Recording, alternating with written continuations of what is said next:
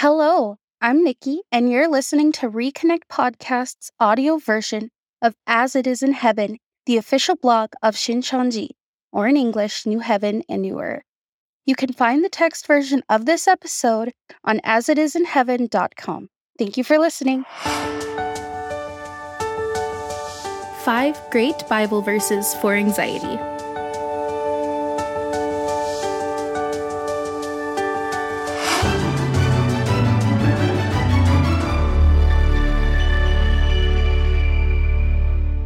Anxiety is a mental illness that causes frequent feelings of worry, unease, and nervousness.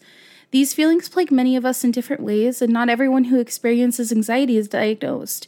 Anxiety is a feeling many people experience from time to time. Maybe it's your first day at a new school or you're preparing for a job interview. That nervous feeling is all anxiety. Personally, I was diagnosed with anxiety disorder when I was 13, and my saving grace has been finding comfort within the Word.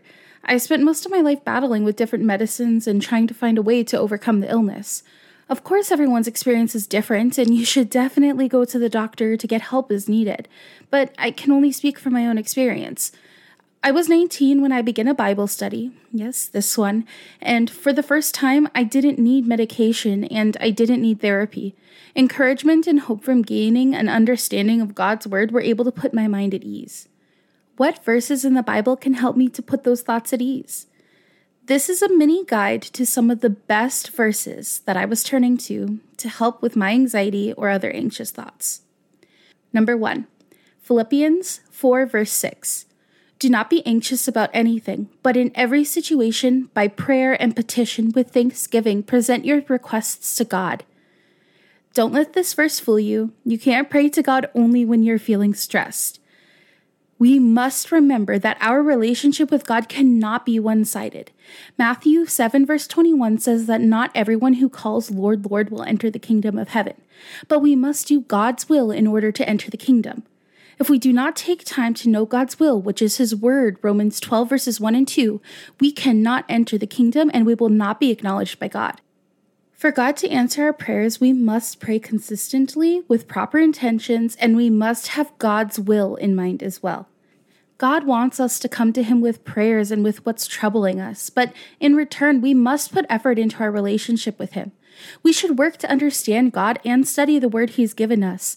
Knowing that we can come to God with our problems is comforting and can put our minds at ease because God cares and is attentive to what troubles us. Number two, Hebrews 11, verse 1.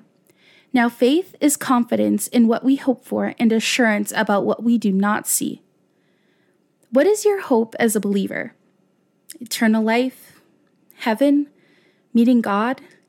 Having faith in God's word and having an understanding of what He promises us as believers is the foundation that we all must have. Take a look what was promised in Matthew 27 and the entire book of Revelation. God has promised so many wonderful things, even if we ourselves have not seen them. Revelation 21, verse 4 promises, He will wipe every tear from their eyes. There will be no more death or mourning or crying or pain, for the old order of things has passed away. In John 14, verse 29, it says, I have told you now before it happens, so that when it does happen, you will believe. So we must read these things that are promised and work to understand them, so that way we can recognize them when they take place.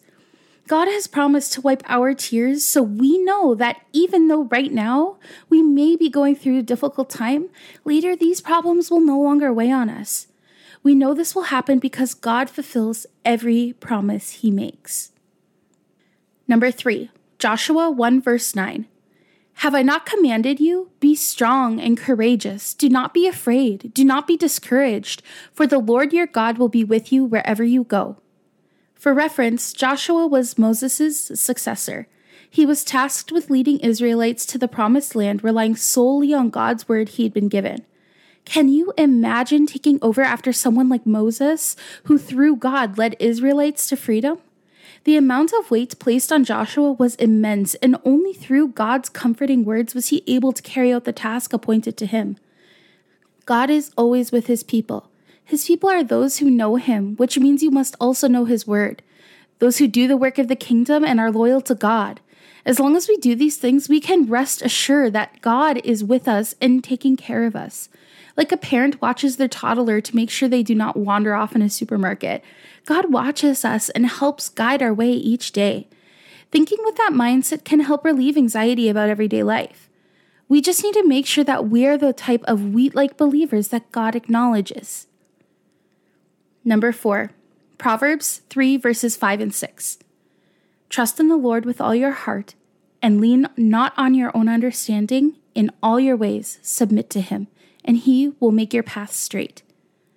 To have the faith needed that is mentioned in Hebrews 11, verse 1, it cannot just be blind faith. Blind faith is dangerous because it creates a foundation that will shake easily. If our faith is rooted in understanding of the Bible, then we will have a more concrete foundation. But please don't think that self study is a proper understanding.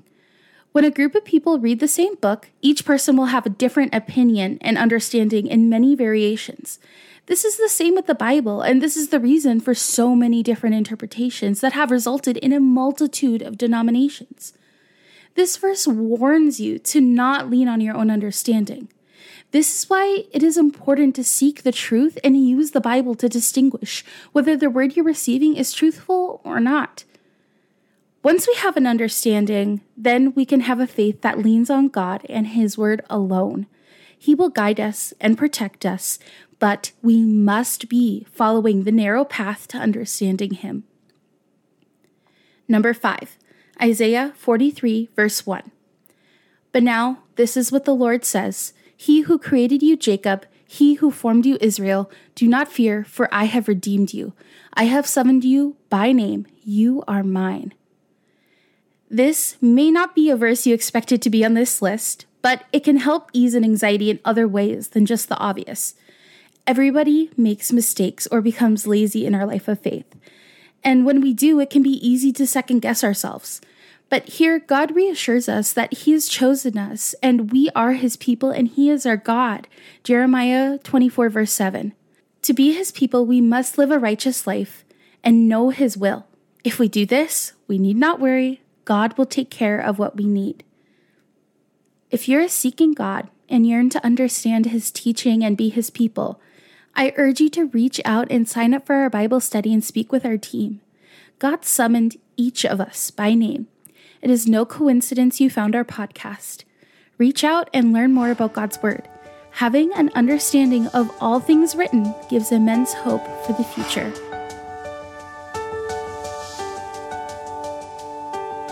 Thank you so much for listening to today's episode. If you like what you heard, we have other audio blogs on the Reconnect podcast channel, or you can find the blog linked in the description as it is in heaven.com. We'll see you there.